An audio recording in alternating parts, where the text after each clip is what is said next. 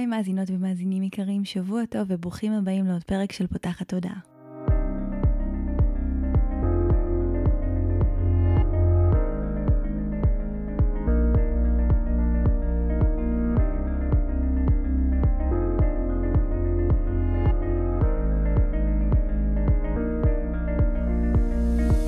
זו הפעם הראשונה שלכם כאן, פותחת תודעה היא תוכנית שנועדה להעביר רעיונות, לאתגר תפיסות קיימות, ולפתוח את צורת החשיבה האוטומטית שנהוגה אצל כולנו, לכל מיני כיוונים חדשים במטרה להכניס לחיים שלנו יותר כלילות, שלווה, זרימה, אהבה, קרבה וחופש, גם במערכת היחסים שלנו מול עצמנו וגם במערכות יחסים נוספות. אני ניצן אלפסי, אני המנחה של הפודקאסט הזה ואני מאמנת תודעתית ומלווה תהליכי העצמה אישית בעזרת כלים מעולמות התמודה, האנרגיה והרוח,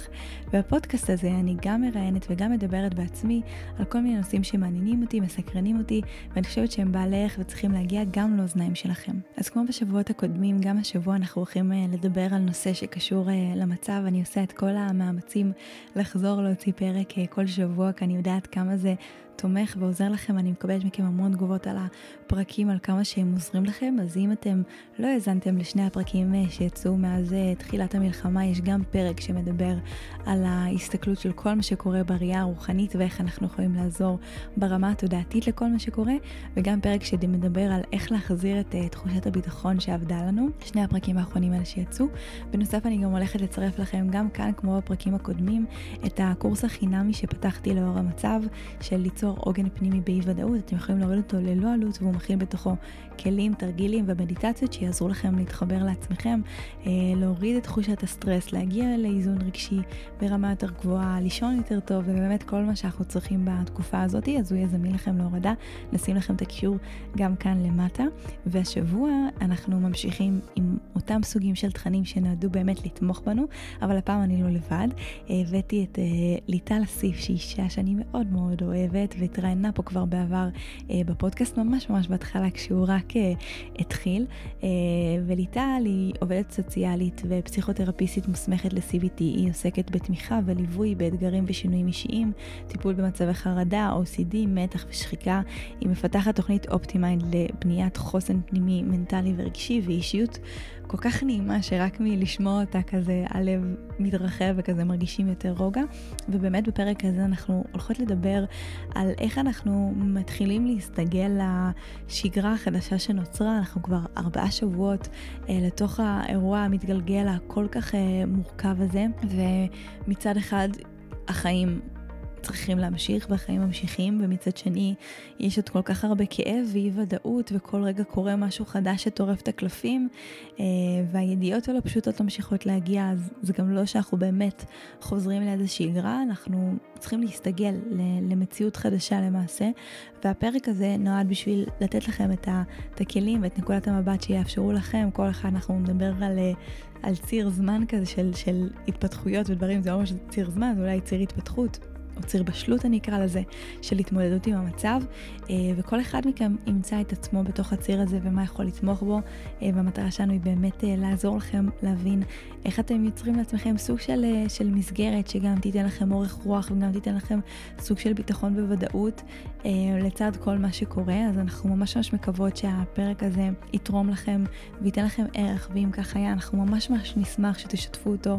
בשטח חברתיות עם אנשים שאתם אוהבים. כל מילה שיכול להתמך מהתוכן הזה עכשיו יותר מתמיד אני מבקשת שתפיצו את זה הלאה, זה כל כך חשוב, יש כל כך הרבה אנשים שצריכים את זה. אז אנחנו מאחלות לכם האזנה נעימה ושנדע בשורות טובות וימים שקטים במהרה. אז הפעם ליטל עשתה איתי את הסיכום, אז אני רק יוסיף לסיום סיומת שאני ממש מקווה שהפרק הזה עזר לכם ומצאתם בו ערך, ואם כך היה אנחנו ממש נשמח שתשתפו אותו ברשתות החברתיות עם אנשים שאתם אוהבים, כל דבר שיעזור לכם ויעזור לעוד אנשים באמת להיחשף לתוכן המדהים הזה. ובנוסף אני אשמח גם לבקש מכם שאם יש נושאים שקשורים למצב שתרצו שאני ארחיב עליהם גם ברמה היותר נקרא לזה במרכאות ארצית, שמדברים על ויסות רגשי או על התמודדות עם חרדה, ועד תכנים רוחניים שמדברים על גאולה ומשיח ואלוהות, כל דבר שיכול לעזור לכם ולתמוך בכם בימים האלה, אתם ממש מוזמנים לכתוב לי או במייל או בעמוד האינסטגרם,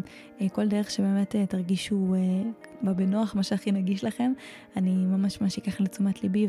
ונסה להמשיך לייצר לנו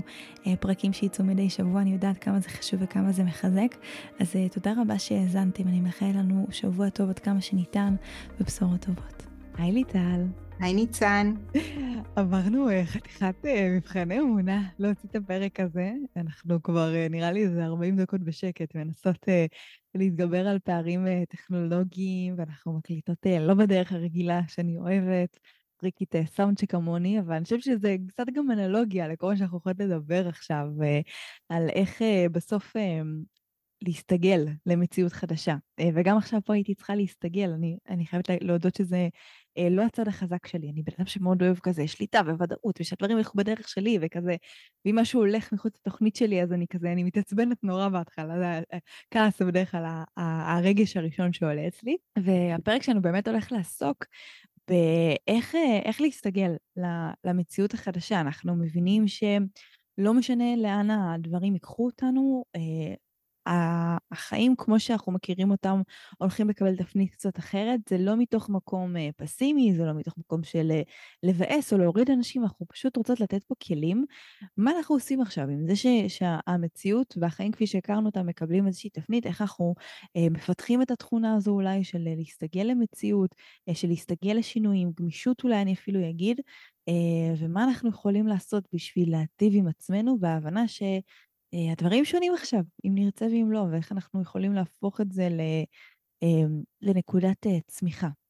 עם כל הקושי שבזה. נכון, ואני גם מאוד מאוד מודה לך שהזמנת אותי, ומאוד מסכימה עם כל הפתיחה הזאת, אני חושבת שאנחנו עברנו פה איזשהו במפ כזה, עד שהצלחנו להתחיל, ולא התייאשנו, ובגמישות החלטנו לפעול,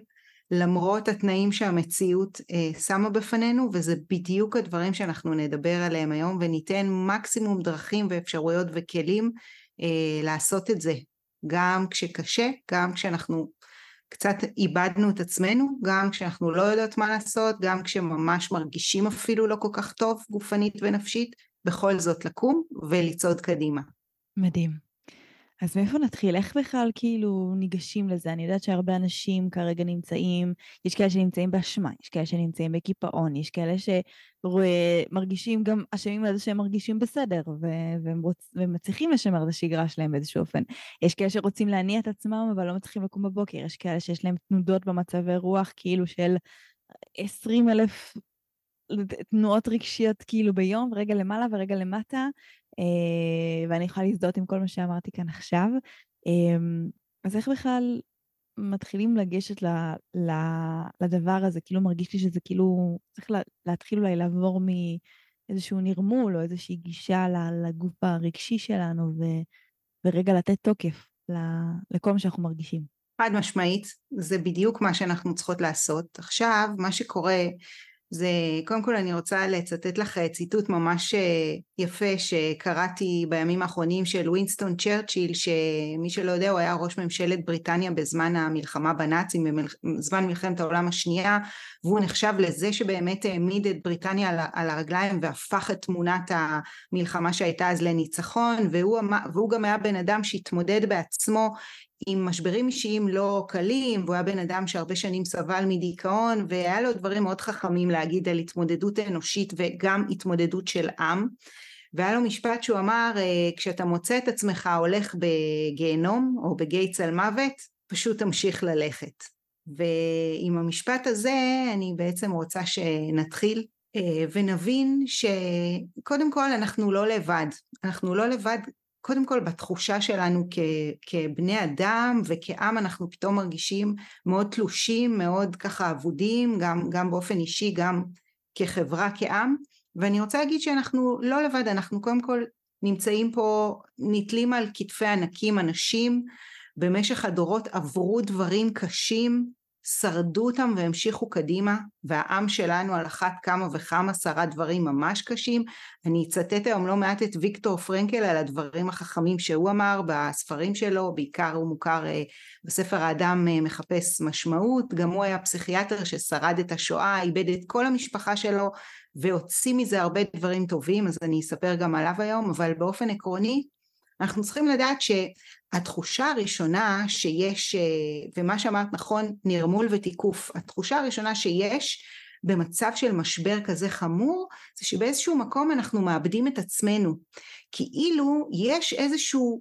יש לנו סיפור, לכל אחד יש איזשהו סיפור על עצמו, סיפור חיים, מי אני,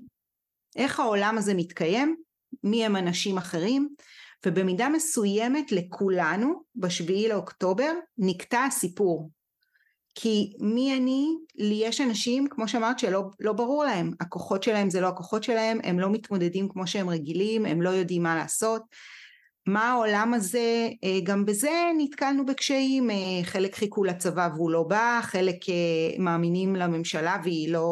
כמו שאומרים, היא לא סיפקת הסחורה, חלק לא מאמינים לה וזה עוד יותר מעמיק את הקרע, בכל מקרה, מי שלא נהיה זה תופס אותנו במקומות שכאילו הסיפור שלנו נקטע, ועוד דבר שהסיפור שלנו הרבה מדבר עליו זה על העתיד, מה יהיה העתיד שלי, איך אני רואה אותו, איך אני בונה אותו, זה עוד דבר שנקטע לאנשים, ואז בעצם אנחנו כמו איזשהו ענף שנפל מהעץ ונסחף עכשיו במין נהר כזה,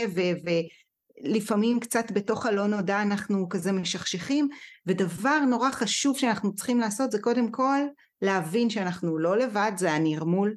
מה שאמרת שאנחנו מרגישים שזה בושה ואשמה, זה אחד הרגשות שהכי חזקים עולים עכשיו, אני שומעת את זה המון בקליניקה שלי, אני שומעת את זה באנשים מסביבי, אנשים, מה שהם לא עושים, הם לא מרגישים בסדר. אם הם ממשיכים את החיים, זה לא בסדר. אם הם לא ממשיכים את החיים והם קפאו והם לא מסוגלים לתפקד, זה לא בסדר. מי שניצל, זה לא בסדר. מי שלא הצליח להגן על עצמו, על המשפחה שלו, הוא לא בסדר. כאשר בעצם לא היו לנו הרבה אפשרויות אחרות, כל אחד נפל לתוך הנהר הגועש הזה, ועכשיו אנחנו צריכים לאט לאט להתחיל לחזור לגדה, להתחיל לחבר את הסיפור שלנו בחזרה, ואנחנו מתחילים את זה מהמקום של בעצם של התמודדות, של כוחות, של להבין מה קרה לנו ומה זה ייתן לנו לחזור כרגע לתפקוד. אני רוצה להגיד משהו ששמעתי בהרצאה בימים האחרונים, שהרבה הרבה הרצאות עכשיו לאנשי מקצוע שנותנות לנו כלים לעבוד עם האנשים שעברו את מה שהם עברו, ובאחת ההרצאות שמעתי שבעצם אם אנחנו מפסיקות את החיים שלנו בשלב הזה, אנחנו כאילו נותנות לטרור לנצח, ומבחינתנו להילחם בטרור כל אחת בחלקת האלוהים הקטנה שלה, זה פשוט להמשיך את החיים שלה על כל המשמעויות של זה, כי כשאני קמה בבוקר ואני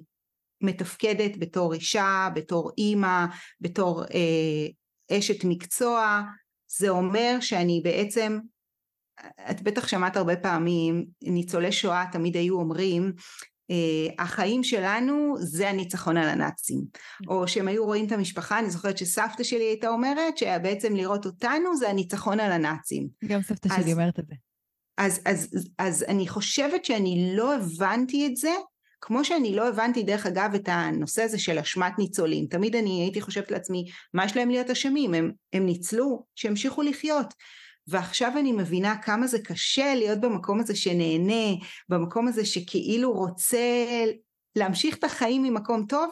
כי אנחנו מבינים שיש צד שכל כך נפגע, והצד הזה הוא פה, הוא לא רחוק, הוא לא לפני 60 שנה, והוא לא באפריקה, הוא פה, הוא ממש, זה ממש אנחנו. אז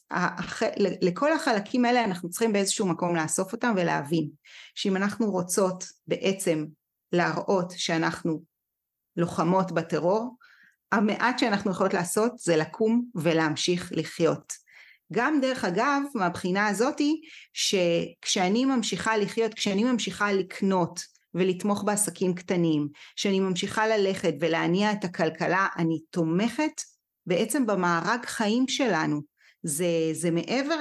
להנאות הקטנות שלי, זה מעבר את יודעת, זה לא נהנתנות עכשיו, זה ממש כחלק מאחריות חברתית לשמור על המארג חיים הזה ולמשוך אותו קדימה, וגם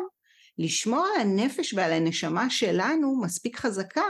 כדי שלא יהיה פה עכשיו, מספיק שיש לנו 5,000 או 10,000 איש במעגלים הראשונים שספגו את מה שספגו, כל המיליונים האחרים שלא היו בקו האש כרגע, צריכים להיות מספיק חזקים כדי להניע את כל המצב הזה קדימה, לקראת ריפוי. ממש, אבל אני רוצה רגע אולי להקשות, או רגע להציג אולי קול שעולה למי שמאזין לנו של, אוקיי, זה לא שאנחנו לא מבינים את החשיבות של להמשיך הלאה, או לתת לדברים להתקדם, אבל יכול להיות שאנשים מסוימים נמצאים באיזשהו קיפאון, זה יכול להיות, סתם דיברת על כלכלה, אז חרדה כלכלית, הפחד מלהוציא, מה יהיה, אולי לא יהיה לי עבודה, אולי לא יהיה לי כסף, אולי הבנקים יקרסו, לא יהיה לי איך למשוך מזומן, אני צריכה לפעול באחריות, אני לא יכולה עכשיו להוציא על כל מיני דברים, זה יכול להיות בהיבט של, נכון, אני רוצה להמשיך את החיים שלי, אבל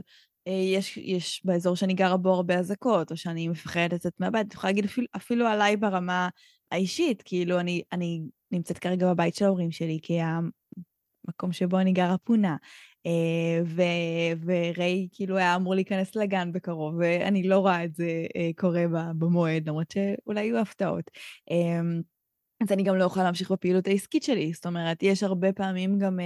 מעבר לרצון שלנו, אולי גם איזושהי מורכבות, יכולה להיות מורכבות חיצונית פרקטית, ויכולה להיות תחושתית, אפילו ברמה של פשוט אני מרגישה קיבעון, או אני מרגישה קיפאון, אני מרגישה חנוכה, אני רוצה, אבל אני קמה בבוקר, והאנרגיה שלי כאילו מרוסקת, איך אנחנו ניגשים לזה? כי יכול להיות שלצד ההבנה כמה זה חשוב וכמה זה, וזה השלב ראשון, ההבנה הזו היא חשובה, כי דיברנו על זה שיש אשמה, אז רגע ההבנה הזו יכולה לעזור לנו קצת למוסס את האשמה ולהבין שזה הדבר הכי טוב שאנחנו יכולים לעשות, כי גם אגב בהיבט של אשמת ניצולים, זה שנמשיך וכאילו נרגיש רע על זה, זה לא עוזר לאף אחד, זה לא עוזר להם, כאילו זה לא מחזיר את הגלגל לאחור, וזה לא יכול להציל את מי שנפגע. זה לא רק, זה כאילו עוד יותר מחזק את הפגיעה, ופה דווקא המחויבות שלנו לראות איך אנחנו אוספים את עצמנו ומרימים את עצמנו למעלה, ומבינים שזה לא יעזור, זה כמו שגם דיברתי על זה הרבה בסטורי, לצפות שוב ושוב בזוועות, זה לא יעזור לבטל אותם. זה לא יעזור, זה יצא לנו עוד ועוד הנפש, זה לא יעזור, זה לא יחזיר את זה אחורה. אבל אוקיי, התקדמנו מתחילת האשמה, אבל עדיין יש כל כך הרבה דברים פרקטית במציאות, שלא חוזרים להיות כפי שהם, וגם בתחושות שלנו. איך אנחנו יכולים לגשת למצב הזה בעינייך? נכון, אז בואו נתחיל באמת מהתחושות שלנו,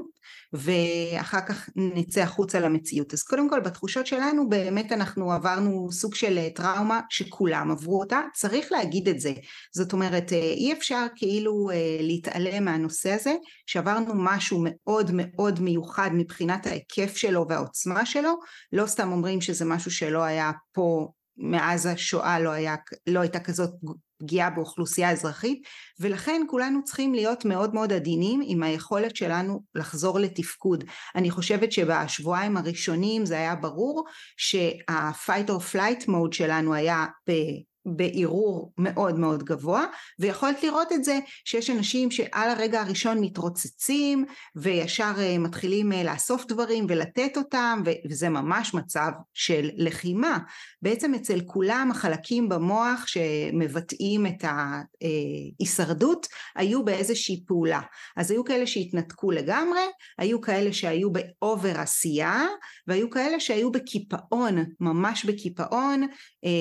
שלא הצליחו לתפקד, שלא הצליחו לעשות את הדברים הרגילים שלהם, ובעצם אנחנו קודם כל צריכים להבין את זה, שהיינו באיזשהו, איבדנו את עצמנו גם מבחינה הזאת, של התפקוד, של הגוף, ואנחנו רגע צריכים להחזיר את המערכת הזאת, את המערכת הסימפתטית שלנו לאיזשהו רוגע, וגם דרך איזשהו ויסות רגשי וחושי מצד אחד, וגם דרך ללמד את עצמנו לחזור לאיזשהו סוג של פעילות, דרך שני הדברים האלה אנחנו יכולים בעצם להחזיר את המערכת קודם כל התחושתית שלנו, ואז גם הקוגניטיבית תחזור לאיזושהי רגיעה, ויש הרבה, את מלמדת את זה בלי סוף, יש הרבה הרבה טכניקות שמאפשרות לנו בעצם לחזור לפעילות, לחזור בעצם לאיזושהי תחושה של ויסות רגשי חושי, בין אם זה אני אשמח ללמד פה אפילו שתי טכניקות כאלה שמאפשרות לעשות את הדבר הזה. אז קודם כל, אחד מהעקרונות של ה-CBT שאני עובדת איתם הרבה, יש גישה בתוך ה-CBT שנקראת ACT, Acceptance and Commitment, שבעצם היא איזשהו שדרוג של האספקט הבודהיסטי לתוך כלים קוגניטיביים, והיא אומרת שאנחנו צריכים באיזשהו מקום להבין שגם כשבחוץ הכל נורא וסוער, זה לא אומר שאנחנו לא יכולים להבין מה חשוב לנו, ולפעול לקראת זה. זה בעצם כל הרעיון של העבודה הקוגניטיבית ההתנהגותית, שגם כשאני לא מרגישה טוב, גם כשאני מאוד מפוחדת, גם כשאני מרגישה עוררות מאוד גבוהה, אני עדיין יכולה לפעול במציאות, אני עדיין יכולה לעשות דברים עם התחושות הקשות שבתוכי. אז למשל טכניקה אחת נקראת טכניקה של להטיל עוגן. להטיל עוגן זה טכניקה מאוד מאוד נעימה, שבה בעצם קודם כל אני מספרת סיפור כזה, אני אומרת כולנו עברנו עכשיו משהו, ואנחנו כמו אוניות שנמצאות בסערה, ובזמן שאונייה נמצאת בסערה בלב ים, דבר טוב שהיא יכולה לעשות, היא לא יכולה הרבה להתקדם בזמן הזה, זה יכול לסכן אותה, ולכן היא צריכה באיזשהו מקום להתקרב לחוף, להטיל עוגן, ולחכות שהסערה קצת תרד. אז הדרך שבה אנחנו עושים את זה, אנחנו עושים איזשהו תרגול כזה, שבו אנחנו יושבים, ומי שרוצה יכולה, זה ממש תרגול של 2 דקות, מי שרוצה יכולה לעצום עיניים, זה לא חובה, ואנחנו מרגישים את עצמנו כזה, יושבות על הכיסא, כל אחת איפה שהיא יושבת, מרגישות את הגוף, את הרגליים על הרצפה, את הגב ואת הירכיים נשנות על הכיסא, וממש כזה מרגישות את הגוף, ואם אנחנו עוצמות עיניים, אז ממש לשים לב בתוך הגוף, אם יש איזה חלק עכשיו שקורה לי, אם יש איזה התרחשות, בין אם טובה ובין אם יש איזה מתח, אם יש איזה רגש שעולה, ואיפה הוא נמצא בגוף, ממש רגע אחד להיות בתוך הגוף, להרגיש מה יש בפנים, מבחינת תחושות, מבחינת רגשות, ואז אנחנו פותחות את העיניים, ומסתכלות לרגע על החדר מסביב,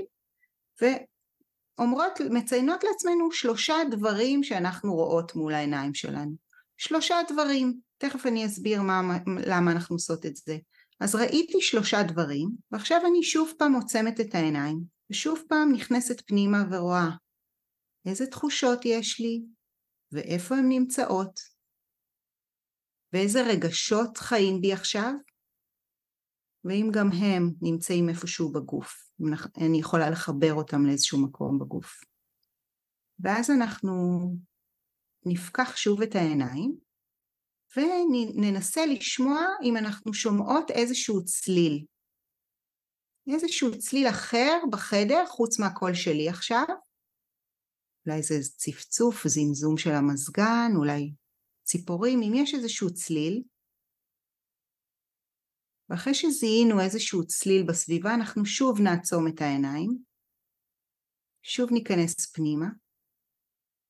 שוב ניצור קשר עם התחושות גוף שלנו, נראה מה אנחנו מרגישות ככה בפנים, ואם יש איזה רגש, ועכשיו אנחנו נפתח את העיניים בפעם האחרונה, ואנחנו נעשה 2 דברים, קודם כל אנחנו נתמתח לצדדים, והדבר השני שנעשה זה ניתן לעצמנו חיבוק, וממש נרגיש את האור שלנו, אז התרגיל הזה, קודם כל, אם את רוצה להגיד לי, אם את מרגישה איזשהו שינוי בתחושות הפנימיות שלך בין השלבים השונים. הרגשתי כזה שהדברים עלו כלפי מעלה, אם כאילו הרגשתי בתחילה בחזה, אחר כך זה עלה יותר לאזור של הגרון. זה בעיקר הדברים ששמתי לב, זה כן גם כזה שם לי מעין התבוננות שיש כאילו דברים שרגע חיים בי ואני צריכה גם לתת להם מקום, גם אני סתם דיברת מקודם על האסטרטגיות וחשבתי עליי ואמרתי, למרות שאני תופסת עצמי כבן אדם של פריז, הייתי בחתיכת פייט, כאילו תוך כדי שהיה אזעקות בבית שלנו, רי עוד היה עליי במנסיין, אומרים לצאת לנתב"ג, אני אומרים לנסוע באותו בוקר לחול, הכל כבר היה מוכן, אני הייתי בטלפון כאילו בטירוף, העליתי כאילו דברים באינסטגרם, הייתי לאנשים על שאלות, העליתי מדיטציות, כאילו הייתי במצב של טורבו, שזה מאוד מפתיע, אנחנו צוחקים על זה תמיד, פעם נכנס לנו פורץ הביתה, כשעוד גרנו בתל אביב, ואיליה צעק לי, תתקשרי למשטרה, ואני כאילו שכבתי במיטה ועצמתי עיניים, ואמרתי, אוקיי, אני כאילו לא מודע, אני הולכת לעשות שאני מתה, כאילו אני הולכת להגיב, ואנחנו כל הזמן צוחקים על זה אחר כך, שזה הפתיע, כאילו זה הפתיע אותי אז, וזה מפתיע אותי עכשיו שגם התגובה שלי הייתה אחרת, סתם זה מעניין לראות איך איומים שונים משפיעים עלינו בצורה אחרת, אבל זה גם תזכור טובה עבורי של הרגשות, המחל הרגשי שלנו צריך סירקולציה כל הזמן. כל הזמן. בגלל גם התנועות האלה באנרגיה, וזה גם, יוצא לי לדבר על זה גם עם כל מיני אנשים מסביבי, שאין, כאילו הייתי בטוב, ויכלתי תוך שנייה לפתוח את האינסטגרם, לראות סרטון תלך, כאילו כל התודעה שלי, כל האנרגיה שלי, הלכה למקום אחר, וצריך לעשות את הדבר הזה, משהו שגם מאוד עזר לי בהתחלה, שהרבה סרטונים כאלה של זוועות ופיכסה, זה ממש לשקשק את הגוף, בימים הראשונים הייתי ממש מקפידה על זה, על לעמוד וממש לנער את הידיים ולהוציא קול ולשחרר את זה, ממש כזה לפלוט את זה מתוך הגוף שלי, זה משהו שגם מאוד מאוד עזר לי במקום הזה, כמה שיש כזה מבוכה בהתחלה, וזה הייתי עושה את זה, הייתי אוספת את אמא שלי ואחותי והן אומרות, יאללה, נעשה את המובכות הזו ביחד, והיינו משקשקות, וזה ממש ממש עזר. אז קודם כל, את ממש צודקת, קודם כל אנחנו בקבלה מוחלטת של התגובה האישית שלנו, כל אחת הגיבה אחרת, אני למשל בדרך כלל מאוד מאוד אקטיבית, ופה מצאתי את עצמי כמה ימים בפריז מוחלט, וקיבלתי את זה. עוד דבר שאת אמרת אותו, שהוא קורה עכשיו, אנשים שמים לב אליו עכשיו, זה שיש עליות וקפיצות ברמת האנרגיה. זה עולה, ופתאום נדמה לי שאני יותר טוב, ופתאום נדמה לי שאני בתפקוד, ושאני כבר בסדר, ושכבר אני מתחברת לתקווה שלי ולכוחות שלי, ואני חוזרת לחיים, ופתאום יש לי יום עוד פעם, שאני drained, שאני זכותה, שאין לי כוחות, שבא לי להיכנס למיטה, או שכואפת לי הבטן. זה הולך לקרות עכשיו, כי בעצם הגוף שלנו, כמו שהסברתי מה שקורה במוח, זה מאוד מאוד משפיע על הגוף, זה מאוד מאוד משפיע הורמונלית, המון אדרנלין, המון קורטיזול שזורמים לנו במערכת, והגוף לא מכיר את המצב הזה, הוא אף פעם לא פגש בזה, והוא מנסה, אז הוא מנסה לשלוח אותנו לעשות משהו, ואז הוא מוריד אותנו, וכאילו הגוף, תחשבי שהוא יורה לכל הכיוונים, סליחה על ההשוואה הלא מתאימה לימים אלה, וכאילו הוא מנסה לראות, רגע, מה יווסת את ניצן? מה יעזור לה עכשיו? רגע, אולי לעשות, אולי לא לעשות, אולי... אז צריך לקבל את הכל בהמון המון חמלה, ואם תמיד גם המסר שלי וגם המסר שלך, אני יודעת את זה כי אני עוקבת אחרייך הרבה שנים, הוא לשים לב לסלף קר שלנו, לדאוג לעצמנו, את יודעת, כמו שאומרים, לשים את המסכת חמצן קודם כל על אימא כדי שיהיה לה יכולת לטפל בילד, אז אותו דבר שאנחנו אומרות שאנחנו רוצות להיות נשים טובות בעולם הזה, להשפיע טוב לעולם, בין אם אני אימא ובין אם בעבודה ובין אם בשליחות שלי וכל דבר שאני עושה, אני צריכה, אם הסלף קר ביום יום הוא חשוב, עכשיו הוא פי 1000 חשוב, כי הגוף בבלבלה, המוח בסטרס, ואנחנו רוצות להזכיר לעצמנו שכל תגובה היא כרגע בסדר, ולהתחיל לבנות בתוכנו. היה שבוע שעבר, היה פרשת נוח, אני מזמינה כל אחד מאיתנו להתחיל לבנות לעצמה תיבת נוח פנימית משלה, ששומרת עליה מפני הסערה שיש בחוץ. הסערה היא לא רק חיצונית, הסערה היא מאוד מאוד רגשית. את יודעת, אני שמעתי את זה, שבעצם אחד מהפירושים של הסיפור הזה, של התיבה, זה שבעצם כל אחד מאיתנו צריך לשמור על הנפש שלו. ומים, את בטח יודעת את זה, הם הרבה פעמים משולים לרגש, נכון? הצפה רגשית זה הרבה מים ורגש, בהרבה מיתולוגיות הם דבר שהוא כאילו מקביל. אנחנו צריכים כל אחת ליצור בתוכה את התיבת נוח הפנימית של התקקון הזה ששומר עלינו, ולראות מה נכנס לשם ומה לא נכנס לשם. למשל, מה שדיברת עליו כבר פעמיים, זה מה שקורה במדיה. אני אגיד לך את האמת, הדעה שלי על זה היא מאוד רדיקלית, אנחנו צריכות צום כמעט מוחלט מהמדיה. כל הסרטונים וכל הסיפורים, דרך אגב, זה מאוד מתקשר גם להשמע מה שאני אומרת עכשיו, כי הרבה מאיתנו מרגישים שאם לא נשמע, אנחנו לא מכבדים את מי שהיה שם. שאנחנו מנותקים אולי אפילו, יש גם את... כן, אני חושבת שאנחנו מבינות טוב מאוד מה קרה שם, ואנחנו לא צריכות להיכנס לכל התיאורים הגרפיים של עובדי זקה המסכנים, כדי להבין בדיוק את רמת הזוועה. תאמיני לי, כל אחת מאיתנו מרגישה, וכל אחד מרגישים בתוך הלב שלנו את הזוועה שקרתה. אנחנו לא צריכות להיכנס לתיאורים הגרפיים, לא רק בגלל שזה פוגע בנו גופנית ונפשית, אלא בגלל הנושא הזה שלא הרבה מכירים אותו, של טראומטיזציה משנית, שבעצם זה נושא שהוא מאוד מוכר דרך אגב, אצל מטפלים, אצל שוטרים, אצל אנשי זק"א, אצל אנשים שנמצאים בעצם בקו השני אחרי אנשים שנפגעים באירועים קשים, שבעצם כשהם שומעים בחי מאדם שעבר משהו, או רואים את הדבר הזה, זה יוצר אצלהם גם טראומה, ואז אמיתית, כאילו זה ממש חורץ להם גם את המוח, כמו שטראומה עושה, ועכשיו צריך לטפל גם בהם. ואני חושבת... זה גם משהו מאוד הגיוני בהיבט של המוח לא מבדיל בין דמיון לבין מציאות, אז גם אם לא ראיתי בעיניים, זה ששמעתי, זה שכאילו קראתי את התיאורים האלה, המוח שלנו אוטומטית מתחיל להריץ את הסיפור הזה כבר, והוא חווה את זה כאילו... כן, מבחינתו הוא חווה את זה כאילו היינו שם. ולכן יש עלינו ממש ציווי פנימי מהנפש שלנו, הנפש מבקשת שנשמור עליה. חלק מלבנות את התיבת נוח הפנימית הזאת זה לדעת מה נכנס ומה לא נכנס. אם אני בן אדם שמאוד חשוב לו להבין את הניתוחים הצבאיים, הפוליטיים, בסדר, זה עוד ניחה. אבל להיחשף לכל הסרטונים ולכל הסיפורים, אני חושבת שזה לא נכון בשבילנו עכשיו כפריטים וכעם, אנחנו צריכים להפנות את כל הדבר הזה החוצה לעולם, כדי שידעו מה קרה פה, זה מאוד חשוב, אבל אנחנו על עצמנו חייבים לשמור, כדי שנוכל לחזור לתפקוד. התרגיל שעשינו, הטלת עוגן, הוא בעצם מאפשר לנו לראות, שיש רבדים שקורים בפנים ובחוץ, ויש לנו שליטה גם, כל הזמן אני יכולה להיכנס פנימה ואני יכולה לצאת החוצה, יש לי שליטה על הגוף שלי, אני יכולה להימתח ואני יכולה לחבק את עצמי, ודרך אגב לגעת במגע, זה אחד הדברים שהכי עוזר לנו בעצם להתקרקע ולבסט את הגוף, ואני יכולה להיכנס פנימה ולראות מה חי בי עכשיו, וזה שאני שמה לב לדברים, זה גם מאפשר לי בעצם לחזור מהמקום הזה של המוח היותר הישרדותי, המוח הזוחלי, בעצם לכיוון של המוח החושב, שרואה את המציאות, שיכול בעצם לקבל החלטות שהן יותר הגיוניות, והדבר השני שאני רוצה להציע, זה בעצם, לעשות לעצמנו איזשהו, לבנות לעצמנו איזשהו משפט מחזק, שילווה אותנו בתקופה הזאת. כל אחת שתבנה לעצמה משפט, שבעצם מרגיש לה כמו אמת,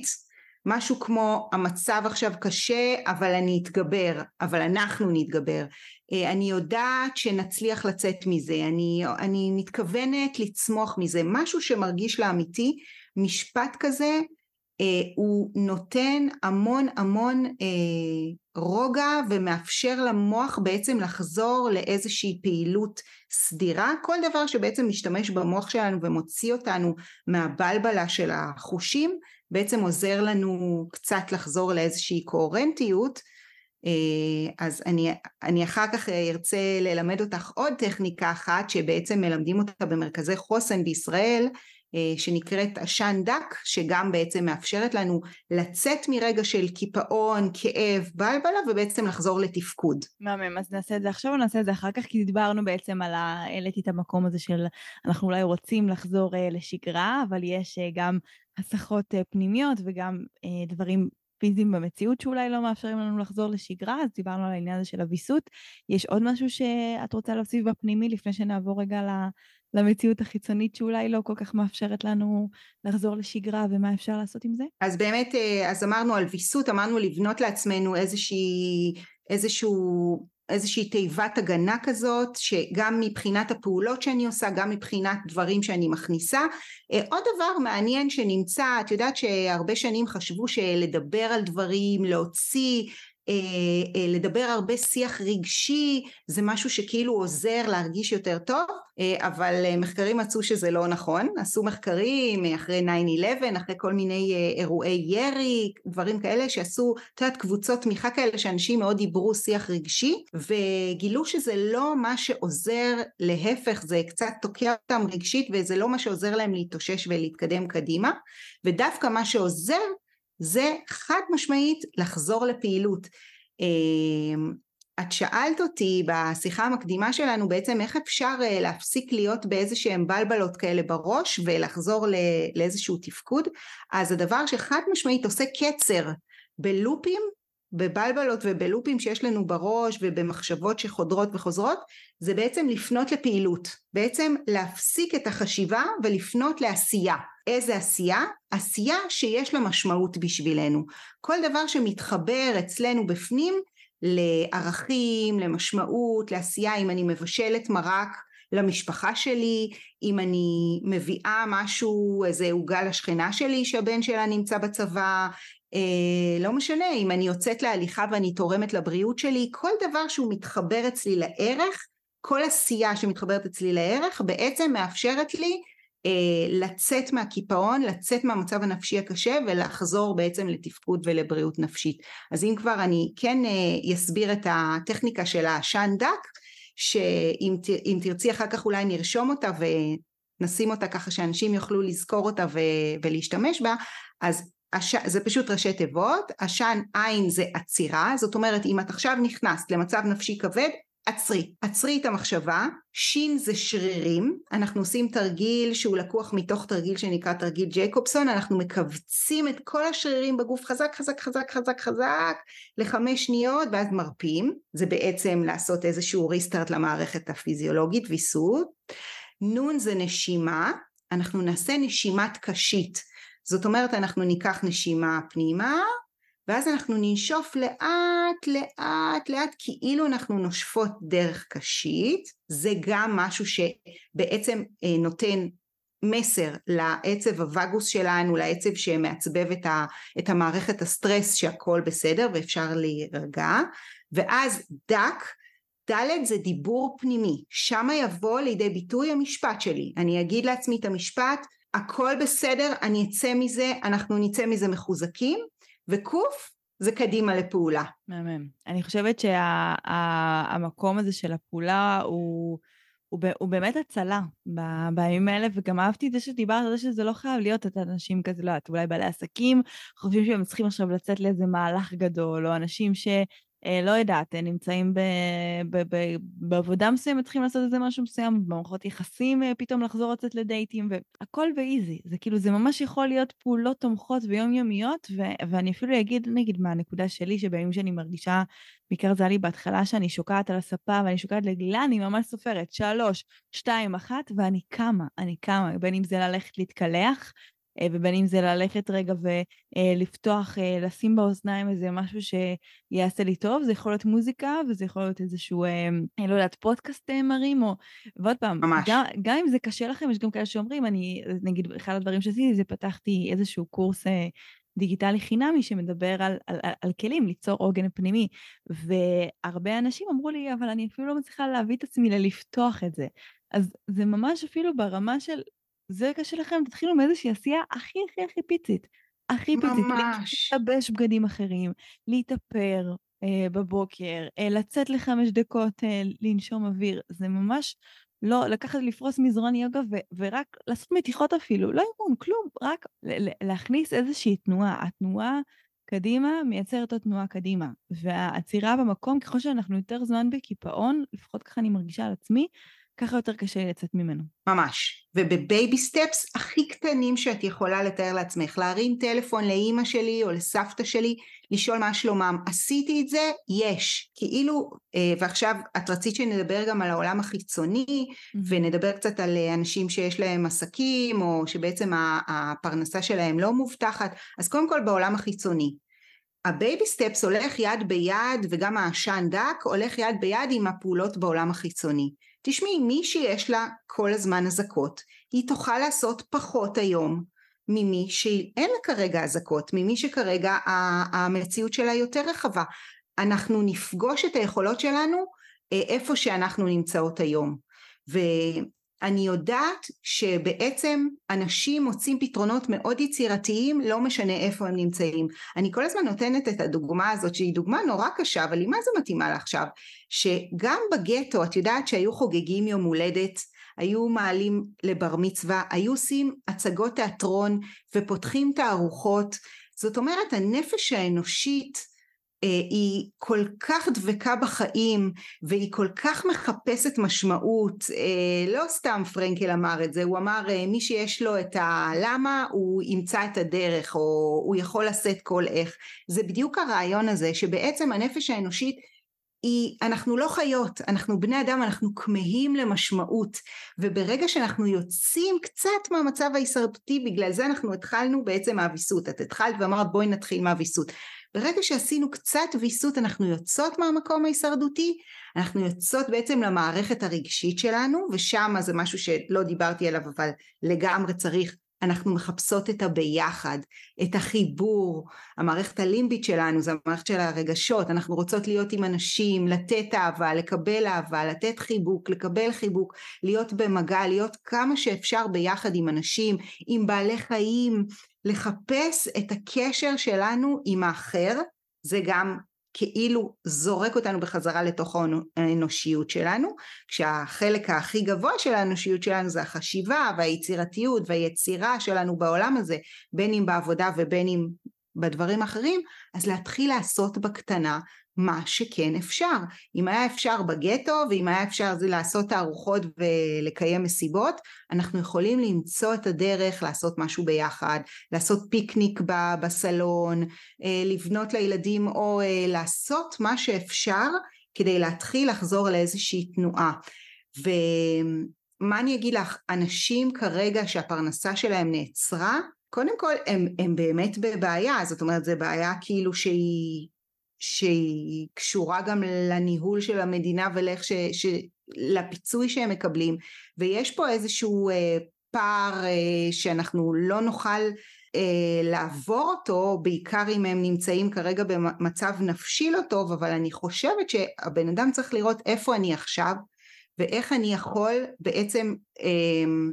למצוא את הדרך החוצה ברמה הכי בסיסית שאפשר. תראי, בקורונה אנחנו גם, לפי דעתי אנחנו דיברנו על זה, אני לא בטוחה שדיברנו על זה אחרי הקורונה, אבל דיברנו על זה, היה הרבה דיבור על זה בזמן הקורונה, שבעצם אנשים צריכים לבנות את העסק שלהם ככזה שיכול לספוג כל מיני מכות, ובעצם להצליח ליצור לעצמם איזשהו קרית ביטחון לעסק, וזה דבר שהוא יותר קשור כבר לניהול עסקי ולאיך שדברים מתנהלים פה במדינה, אבל באופן עקרוני זה עדיין תמיד הזמן לנסות להמציא את עצמנו מחדש, להיות יותר יצירתיים, לחשוב מה עוד לא ניסיתי, מה עוד אפשר לעשות. אני אומרת לך שיש היום הרבה הכוונה מטעם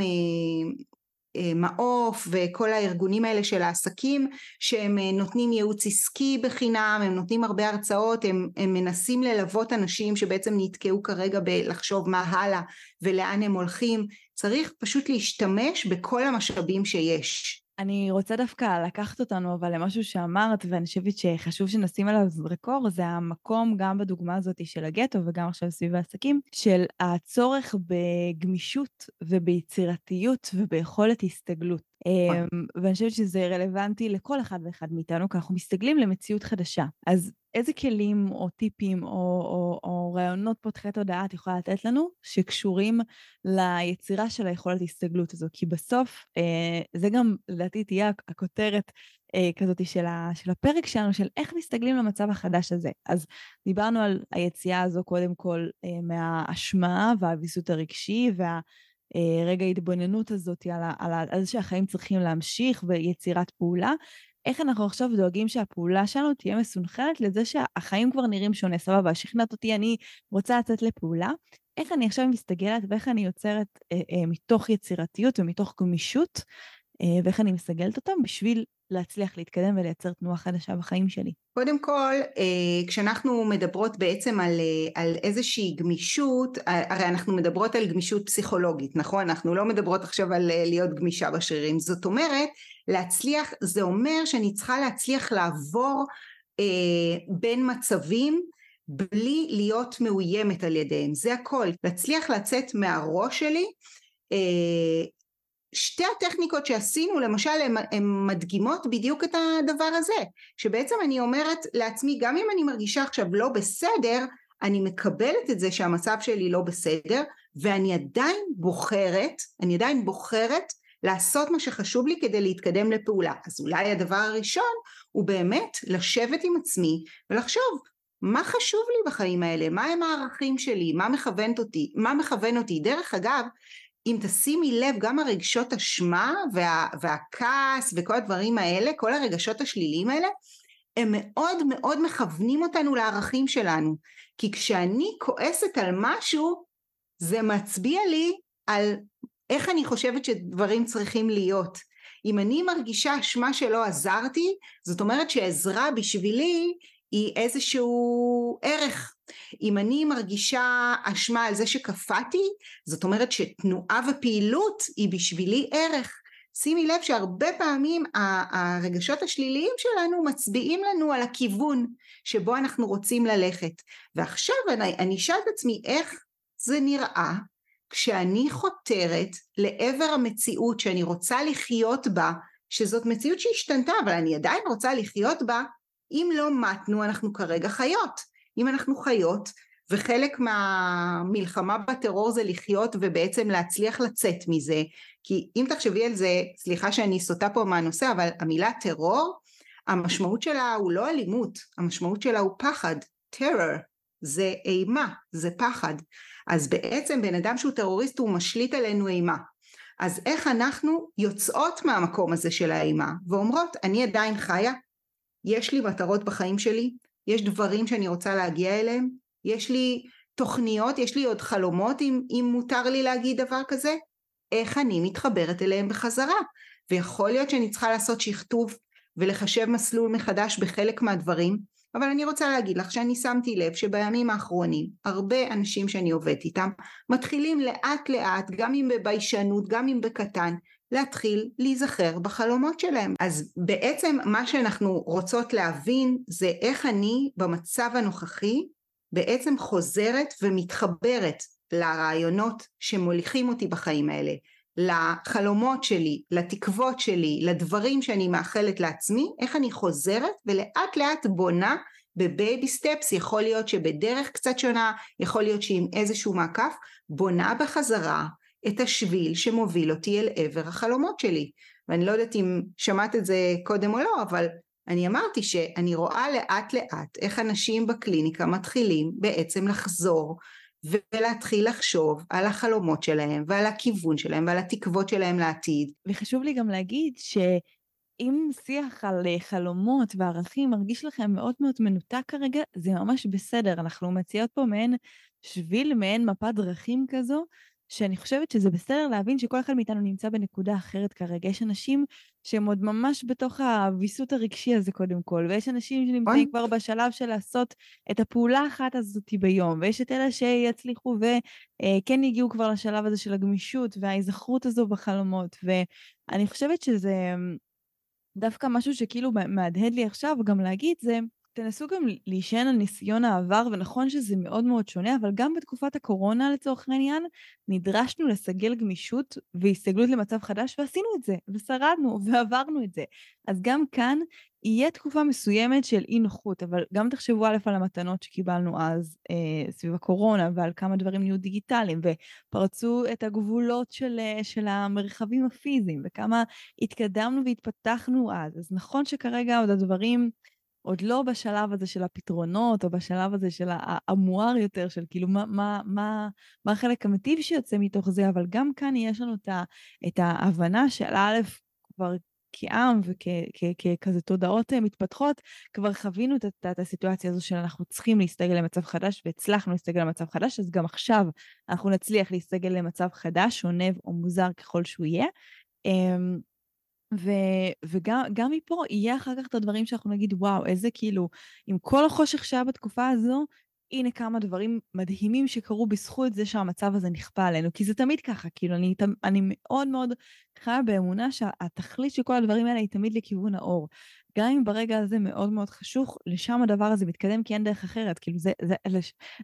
זה הבסיס של הקיום שלנו כאן. זה החיים. זה המשפט עוגן שלי, אפרופו, כאילו, המקום הזה שתמיד בסוף הכל מכוון לאור ומכוון לטוב, ולא סתם קוראים לעסק שלי לבחור באור, כי זה ממש, וזה כאילו בימים האלה, מלא אנשים משתמשים בביטוי הזה, זה נורא מרגיש לי כאילו זה מקבל משמעות עמוקה יותר, אז זה לגמרי המקום הזה. אני רוצה להוסיף על זה, את אומרת שאני מאוד מסכימה איתך, אנחנו פרסנו כאן את כל הדרך, אני רוצה להגיד, אולי להוסיף חוליה בשרשרת למי שכמו שאת אומרת, הוא עוד לא בערכים, במטרות ובחלומות, אלא הוא בין הוויסות לבעצם לחזור לאיזשהו מקום בחיים, כאילו התגובה הראשונה הייתה הישרדותית, ועכשיו אנחנו נכנסים לאיזושהי שגרת חירום, והוא רוצה לחזור לתפקד. אז אני הייתי כאילו מתחילה קודם, מכמה שאלות יותר פשוטות, למשל, במה אני חזקה? במה אני טובה? מה עושה לי טוב, מה יכול לתמוך בי, במה אני יכולה לתמוך. את מבינה כל מיני דברים שמחברים אותנו לפעולה, שהיא עוד לא הפעולה הגדולה, אלא באמת פעולות יומיומיות, מה משמח אותי, מה מחזק אותי בימים האלה, איך אני שומרת על השפיות שלי, איך אני ממשיכה לפעול, מפה אנחנו מתחילות. מדהים. אנחנו מתקרבות לקראת סיום, יש עוד משהו שאנחנו יכולות לתת ככה למי שמאזין לנו, אולי בהקשר דיבר קצת על האדם מחפש משמעות, אז אולי גם קצת את הנקודות אור שמגיעות מתוך התקופה הזו, ומה שקשור לאמונה, וגם זה נורא חיבר אותי המקום הזה שנתת את זה, כי גם לי הייתה לי שיחה עם בעלי, שהמצב מאוד מאוד משפיע עליו, כי הוא נמצא מאוד בחזית, אני אגיד את זה ככה, והוא אמר לי, כאילו הדבר היחיד, הוא לא כל כך רוצה לדבר על דברים שהוא חווה, אפרופו, זה נתת לי חיזוק, שאולי זה בסדר שאני לא, כאילו אני קצת מתעלקת עליו, אבל אולי גם באמת זה טוב לו, שלא נדבר על דברים רגשיים, אבל הוא באמת אומר, כל הזמן זה קצת כמו במקום הזה של ניצולי שואה, כאילו עם כל ההשוואה הקשה בתוך הדבר הזה, שבאמת ההסתכלות הזאת היא על מה שנותן אמונה, על מה שנותן תקווה, על מה שנותן אור, אז זה שיש בשביל מה לחיות אחר כך, יש אופק להסתכל עליו, הוא משהו שמאוד תומך, אז איך אנחנו יכולים אולי גם להיעזר בזה בתוך ההסתגלות למצב, כי כאילו אני מרגישה שאנחנו חווים פה איזשהו, נשתמש במילה קצת קשה, עוד פעם בסיטואציה, אבל מוות של העולם יש לנו כמו שהכרנו אותו, של תחושת ביטחון אולי כפי שהכרנו אותה, אבל המוות הוא גם תמיד התחלה של לידה, של אמונה מתוך מקום חדש, ויצא לי גם להקליט היום פרק סולו שיצא, שמדבר גם על ההזדמנות בתוך הדבר הזה, לסגל איזושהי סמכות פנימית מתוך הדבר הזה, סמכות פנימית של אוקיי, אני לא יכולה להישן על שום דבר בחוץ, אז איפה אני יכולה להישן על עצמי, איך אני בונה את הביטחון הזה, שהוא לא תלוי באף אחד שיציל ויושיע אותי, זאת אומרת, זה קצת זה עוד מוקדם לקרוא לזה, לראות את המתנות שבתקופה הזאת, אבל כן בכל זאת לבוא ולהסתכל על מה התקופה הזו מזמינה אותנו לעשות באיזשהו אופן, או איך ההסתגלות הזו באמת יכולה להתאפשר לנו מתוך ההתבוננות מפרספקטיבה כזאת על מה שאנחנו חווים. קודם כל, לגבי מה שאמרת, איך אני מוצאת בעצם את איך קראת לזה, העוגן הפנימי שלי, או הסמכות הפנימית שלי, קודם כל זה גם דרך אגב משהו שמאוד מאוד מציעים לניצולים ולאנשים שעברו דברים מאוד מאוד קשים לעשות ברגיל, זאת אומרת להגיד לבן אדם, תיקח את הבומבה הזאת שקיבלת, את התנועה הזאת שקיבלת לתוכך ותהפוך אותה החוצה, כבר ניצלת, כבר עברת משהו וניצלת, איך אתה עכשיו מחזיר את האנרגיה הזאת לעולם בצורה של מה אני יכול עכשיו לעשות, איך אני יכול לקחת את כל הכאב שבי ולהתמיר אותו, אם אנחנו מדברות על ללכת לאור, להתמיר אותו לכיוון של פעולה חיובית בעולם הזה, בשבילי קודם כל, ואחר כך בשביל אחרים, איך אני יכול לעזור בזה, איך אני יכול לצמוח מזה, יש תחום שנקרא צמיחה פוסט-טראומטית, שחוקרת, חוקרת את המקום הזה, צמיחה פוסט משברית, שממש יש המון מחקרים שמראים על אנשים שנפלו לתאומות מאוד עמוקים של משברים גדולים ואישיים שהם עברו, והם לא רק שהם לא חזרו לאיפה שהם היו קודם, אלא הם עוד עשו שדרוג של עצמם ושדרוג של החיים שלהם, ולקחו את זה ועשו מזה ממש מתנה בקטע הזה שהם לקחו את הכאב הזה ועשו ממנו משהו יותר. ואם אני רוצה לתת כמה עקרונות שעוזרים לזה, אז קודם כל באמת להצליח, דיברתי קודם על האקט, אז להצליח להיות בקבלה, להיות בגמישות כלפי הסיפור שלנו, להבין, לא להיות ככה מקובעים, אלא להבין שהחיים כל הזמן משתנים, החיים מאוד דינמיים, וזה עוד שינוי שאנחנו נצטרך לעבור, לפעמים השינויים הם לטובה, לפעמים הם לרעה, אבל זה שינוי שאנחנו נצטרך לעבור אותו, אנחנו נעבור אותו, ואחר כך אנחנו נחשוב איך לשפר, לזכור מה חשוב לנו, לדבוק פחות בחפירות, ויותר להיות בעשייה מיטיבה, לעצמנו, לאחרים, להיזכר מי אנחנו, לחזור לסיפור שלי, כמו שאמרנו מקודם, ליצור בחזרה רצף מי אני, מה אני בעולם הזה, מה אני רוצה לתרום לעולם הזה, וכאילו אם אני איזה פיסת עץ, כמו שאמרתי בהתחלה, שנסחפת, לחזור לגדת הנער, לחזור לצד, למצוא כאילו את הגדה שלי, לחזור בעצם להיות בסיפור הזה, להיזכר מה חשוב לי ולהמשיך ללכת. ואם את מרשה לי, אז עוד שני דברים שאני רוצה לתת זה, לתת המלצה על 3 ספרים שמאוד יכולים לתת ככה כוחות בזמן הזה. אחד מהם זה באמת האדם מחפש משמעות של ויקטור פרנקל, ועוד 2 ספרים ממש חדשים אבל שנותנים המון כלים בתחום הזה. אחד זה הקול הפנימי, ספר יחסית חדש שיצא לא מזמן, שבעצם מדבר על איך לעזור לנו לנהל את הצ'אט הפנימי הזה שקורה בתוכנו, והשני זה לקום בבוקר ולאהוב את החיים שלך,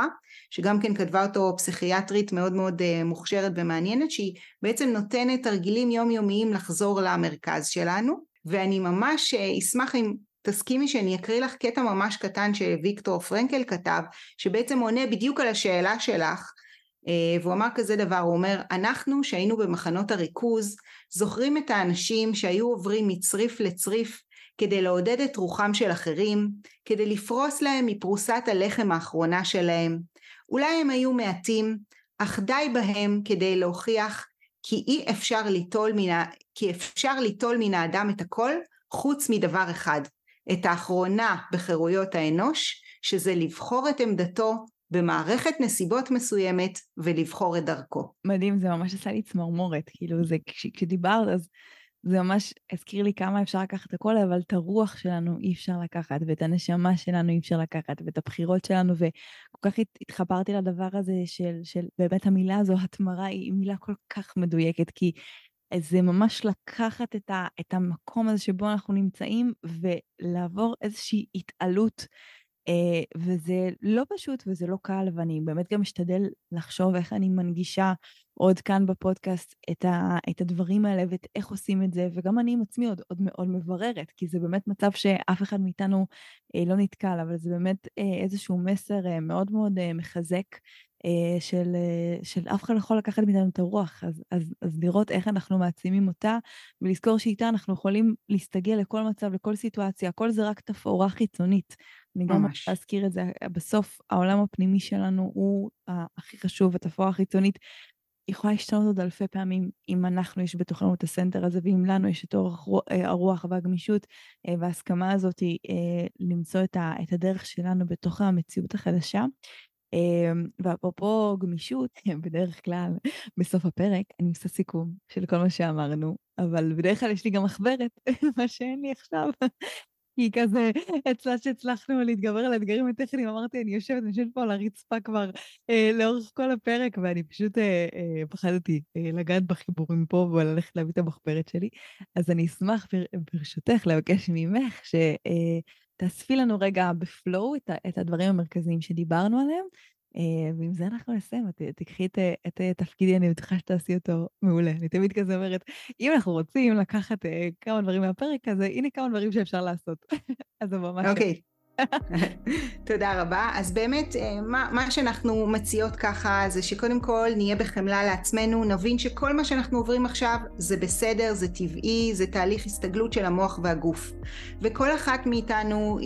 יבנה ותבנה לעצמה איזושהי תיבה פנימית שכוללת גם דרכים לבסס את עצמנו וגם דרכים בעצם למצוא איך להאחז בחיים וללכת קדימה ודברים שעושים לנו טוב, ונדע גם מה להשאיר מחוץ לתיבה הזאת. ויש דברים, חשיפה לטראומה יוצרת עוד טראומה, אז יש דברים שאנחנו נבחר לא להיחשף עליהם, זה לא בשבילנו וזה לא מקומנו. וחוץ מזה נמצא כוחות, נמצא יכולות, נתחיל לחשוב על היום שאחרי, נעשה בבייבי סטפס מה שכן אפשר, נעבור ממקום של רומינציות וכל מיני לופים מחשבתיים למקום של עשייה, נחתוך, נעשה קאט לחשיבת יתר, ובעצם נחזור לתוך הגוף, לתחושות ולרגשות שלנו ולעולם, לחזור למיינדפולנס, לכאן ועכשיו, מה קורה איתי עכשיו, מה אני יכולה לעשות עכשיו כשאין הזקה וכשיש הזקה, לחזור לתוך הבייבי סטפס שלי. וזהו, אני מזכירה שוב את הטכניקות שדיברנו עליהן, על השן דק ועל להטיל עוגן פנימה ועל הספרים שנותנים לנו ככה קצת, אולי גם פודקאסטים שנותנים לנו קצת שאר רוח. במשפט עוגן שאמר שהצלת לנו לעשות, איזשהו משפט כזה מחזק שיהיה לנו, וממש דיברנו על איזשהו גלגול טבעי של כל אחד ואחד מאיתנו בסיטואציה, להתחיל מהביסות ולאט לאט להתחיל לצאת החוצה דרך הכלים שהצענו כאן, דרך פעולות באמת יומיומיות קטנות שתומכות, דרך ממש לעשות לעצמנו קאט, לספור 3, 2, 1 ולקום ולעשות הלאה, לחזור להתחבר בחזרה לחלומות, ובאמת לזכור שהרוח שלנו היא הדבר שלנו, ואנחנו לא ניתן לטרור, אנחנו לא ניתן להשלטת אימה לשלוט בנו, ואנחנו נבחר לבחור בחיים ולהמשיך מאסון לתקומה, להתמרה. לגמרי, התמרה היא לגמרי מילת המפתח. אז תודה רבה שהחזקתי תיקן את הנושא הכל כך חשוב, ואת החוכמה המופלאה שלך שמגובה בכל הדברים הנפלאים שהבאת כאן. אני ממש מקווה שמצאתם בפרק הזה ערך, ואם היה ככה אנחנו ממש נשמח שתשתפו אותו, תשלחו אותו לאנשים שאתם אוהבים, תשתפו אותו ברשתות החברתיות, כל מה שהוא יעזור לו להגיע לעוד אוזניים שזקוקות לו. אז תודה רבה שהאזנתם ונתראה בפרק הבא.